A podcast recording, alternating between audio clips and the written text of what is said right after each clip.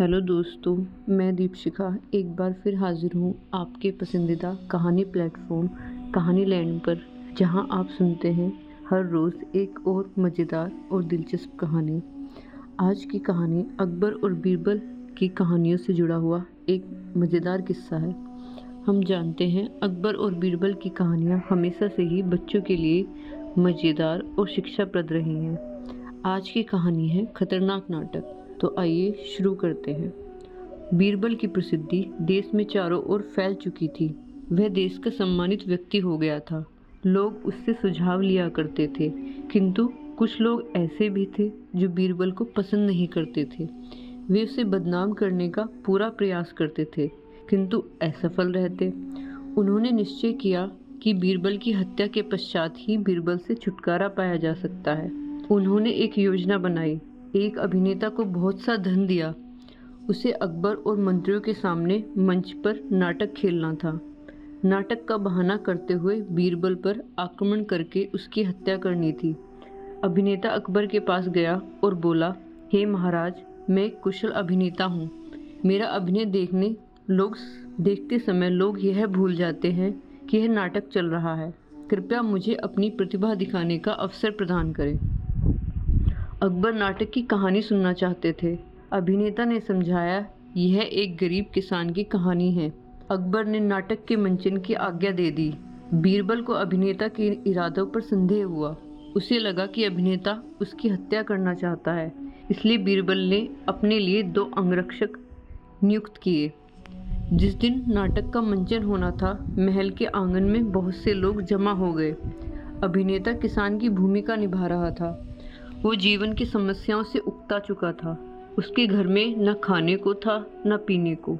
उसके जानवर भूख और प्यास से मर रहे थे। वह राजा के पास मदद मांगने आता है, लेकिन राजा के सिपाही उसे राजा से मिलने नहीं देते। क्रोधित, निराश और उदास होकर वह अपने हाथ में एक बड़ा सा छुरा लेता है और गुस्से में बीरबल की ओर उसे तान कर उसका पीछा करता है। बीरबल कि दो सुरक्षाकर्मी उसे बचा लेते हैं। अकबर बादशाह सब दर्शक सहित, दर्शकों सहित अभिनेता से बड़ा प्रभावित होते हैं। अभिनेता को इनाम दिया जाता है। बीरबल को पता लग गया कि यह नाटक मात्र उसकी हत्या के लिए खेला गया था, जिसे केवल एक दुर्घटना समझा जाता है। बीरबल उस अभिनेता के पास गया और बोला, तुम वास्तव में एक महान कलाकार हो। क्या तुम इस प्रकार की भूमिका हर नाटक में कर सकते हो? जो बिल्कुल वास्तविक सी हो। अभिनय मेरा व्यवसाय है। मैं अपना जीवन को प्रत्येक भूमिका में रख सकता हूँ। अभिनेता ने जवाब दिया। बीरबल मुस्कुराया और बोला, तब मेरे पास एक कहानी है, जिसे कोई भी तुमसे बेहतर अभिनय में नहीं डाल, ढाल सकता। मैं चाहता हूँ कि तुम उस नाटक का मंचन करो। यह कहानी कहानी एक ऐसे व्यक्ति के संबंध में है, जो अपनी पत्नी से अत्यधिक प्रेम करता है।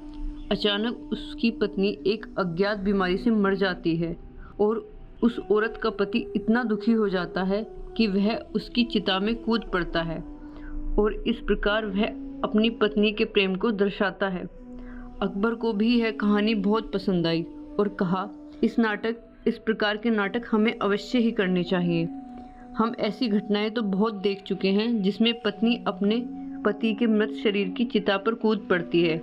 किंतु हमारी इस कहानी में पति अपनी पत्नी की मृत्यु के बाद उसकी चिता पर कूद पड़ता है और अपने प्राणों की बलि दे देता है। बीरबल ने सुझाव दिया कि नाटक बाहर प्रस्तुत होना चाहिए। बाहर चिता बनाना भी आसान रहेगा, जिससे नाटक वास्तविक लगेगा।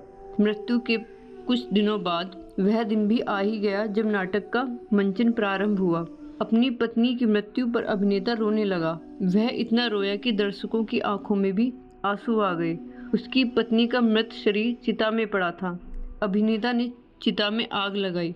जब उसकी बारी चिता में कूदने की आई तो आग इतनी भयानक हो गई कि वह भयभीत हो गया। वो अभिनेता, जो किसी भी दृश्य को वास्तविकता की तरह अभिनय करना चाहता था, अब बीरबल के पैरों में गिर पड़ा और बोला, कृपया मुझे माफ़ कर दो। मैं इस दृश्य में अभिनय नहीं कर सकता। जिन लोगों ने बीरबल की हत्या की योजना बनाई, वह लज्जित हो गए। बीरबल के पास इतनी शक्ति थी कि वह उन्हें पहले भी पकड़ सकता था। इस प्रकार बीरबल ने फिर सिद्ध कर दिया कि किस प्रकार अपनी समझ, बूझ और बुद्धिमानी से स्थिति को संभाला जा सकता है। तो फ्रेंड्स, आपको हमारी कहानी कैसी लगी या आपके पास भी कोई और इसी तरह मज़ेदार और दिलचस्प किस्सा हो तो वो आप हमें हमारी वेबसाइट कहानी लैंड के माध्यम से भेज सकते हैं।